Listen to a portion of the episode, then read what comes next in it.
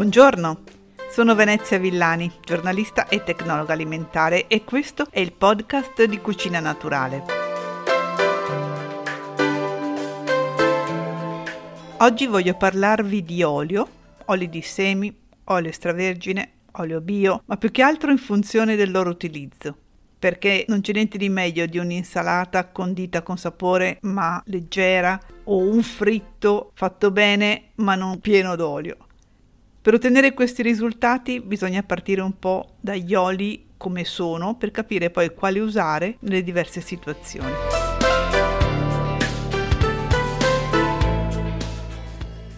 L'extravergine è sicuramente l'olio che conosciamo di più e sappiamo essere ottenuto direttamente dalle olive solo per mezzi meccanici, quindi premitura, centrifugazione.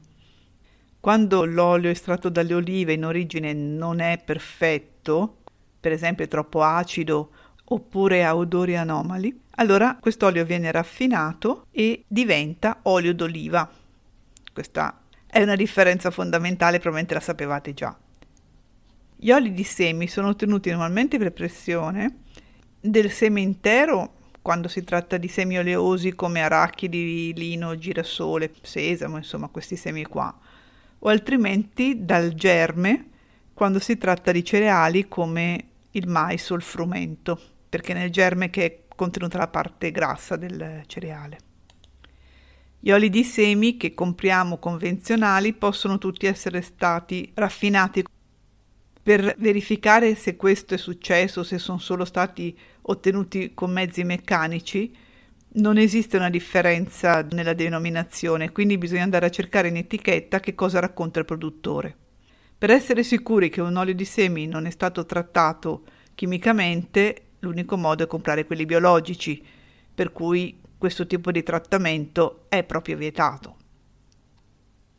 Le differenze più evidenti tra gli oli di semi convenzionali biologici è che in quelli biologici, non essendo appunto raffinati, è più forte il sapore, anche il colore, hanno un odore più pronunciato, insomma hanno un profilo gustativo più marcato e sono anche in genere un po' meno conservabili.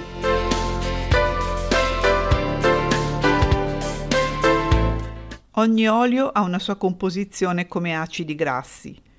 Normalmente oli di semi sono un po' più ricchi di acidi grassi insaturi, che sono buoni diciamo dal punto di vista della nutrizione, ma sono anche allo stesso tempo più delicati, più facilmente ossidabili dal calore, dalla luce, da una lunga conservazione.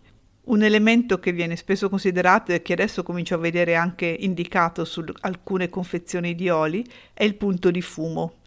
Il punto di fumo è la temperatura a cui un olio comincia a bruciare, a produrre un fumo grigio acre.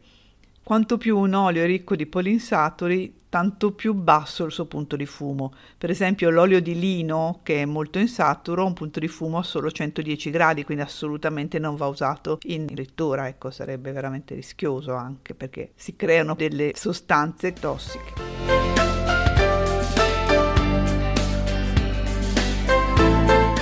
Provando a fare un po' una somma di tanti ragionamenti, vi dirò qual è la mia personale, però anche legata all'esperienza e a una certa competenza, classifica degli oli nelle diverse modalità di cottura. Premesso che io utilizzo solo oli biologici e quindi questo già porta un certo discrimine. A crudo sicuramente serve un olio saporito, perché un'insalata che sia stata condita con un olio saporito ha bisogno di meno olio perché ne basta poco per dare sapore. Quindi io uso l'extravergine. Poi mi capita di avere in casa degli oli tipo sesamo, mais o anche di germe di grano che è molto gustoso e uso quello. Quindi tra extravergine e oli biologici che sono belli saporiti. In cottura, in una cottura normale, non si pone il problema della temperatura perché comunque non si arriva mai a più di 100 gradi, cioè finché c'è acqua nell'alimento, l'alimento in sé non supera quella temperatura. Quindi io uso normalmente l'extravergine. Per la frittura invece bisogna fare attenzione a quello che dicevo prima, cioè i punti di fumo degli oli e per quanto riguarda gli oli di semi, la preferenza viene data all'olio di arachide e all'olio di girasole alto oleico, cioè un tipo di olio di girasole che ha una composizione meno ricca di acidi grassi polinsaturi, più simile all'olio d'oliva e quindi più stabile al calore. Anche l'olio extravergine va bene per la frittura, il problema è che è viscoso e questo fa sì che tenda ad essere più assorbito dall'alimento che rimane un po' più carico d'olio.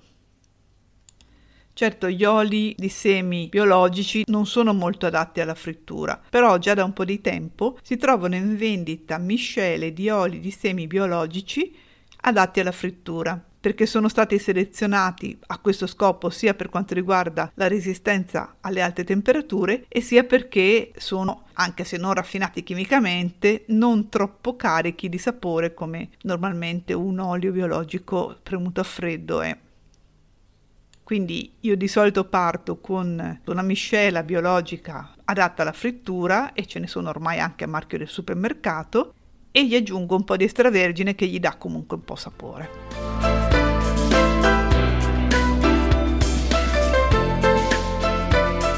E adesso arrivo al mio segreto per la frittura perfetta. Anzi, ho due regole importanti per la frittura perfetta. Allora, intanto io friggo in padella, dico la verità. Poi chi è abituato a usare la friggitrice può andare benissimo avanti a usarla. L'importante è che non riutilizzi l'olio più volte e che lo filtri tra un utilizzo e l'altro perché evidentemente a ogni passaggio l'olio inizia a degradarsi, quindi io non ho usato mai la friggitrice perché avrei dovuto spendere dei patrimoni ogni volta per utilizzare l'olio, quindi preferisco farlo in padella. Il cibo deve essere asciutto e a temperatura ambiente perché se è troppo freddo chiaramente contribuisce molto all'abbassamento della temperatura dell'olio. L'olio deve essere caldo, arrivare intorno ai 170 gradi, si può utilizzare un termometro da cucina per verificare la temperatura oppure un classico mettere un pezzettino del cibo che poi verrà fritto e vedere nel momento in cui comincia a muoversi vuol dire che siamo arrivati alla giusta temperatura. Allora, il primo dei miei segreti è il rosmarino. Il rosmarino è una pianta estremamente ricca di sostanze antiossidanti e queste sostanze antiossidanti possono aiutarci anche ad evitare l'ossidazione dell'olio durante la frittura. Per questo motivo in tutte le fritture che hanno un sapore che può star bene col rosmarino, io inserisco sempre nell'olio 1-2 rametti di rosmarino. Quando si frigge si inserisce nell'olio caldo una quantità di cibo che non deve essere eccessiva perché non si deve abbassare troppo la temperatura dell'olio. Dopodiché si fa cominciare a cuocere nella parte bassa e solo dopo qualche minuto si gira. Bisogna stare lì e questo è il secondo segreto, perché chi frigge non mangia oppure mangia l'ultima padellata, perché non bisogna mai perdere di vista la padella perché la temperatura rimanga alta, ma non vada ad essere tale per cui l'olio possa bruciare. Sappiamo che comunque non si deve friggere molto spesso, sappiamo che le fritture devono essere un, una preparazione occasionale, però a me capita magari anche solo una volta al mese però quella volta che si frigge bisogna friggere bene con l'olio giusto, le temperature giuste, con tutte le attenzioni, perché in questo modo il cibo cuoce velocemente quindi non si carica troppo di olio. Passaggio essenziale finale sarà sempre quello di una asciugatura, insomma, dall'eccesso di olio in carta da cucina e altra cosa importante, non va mai salato in cottura il fritto, ma solo alla fine.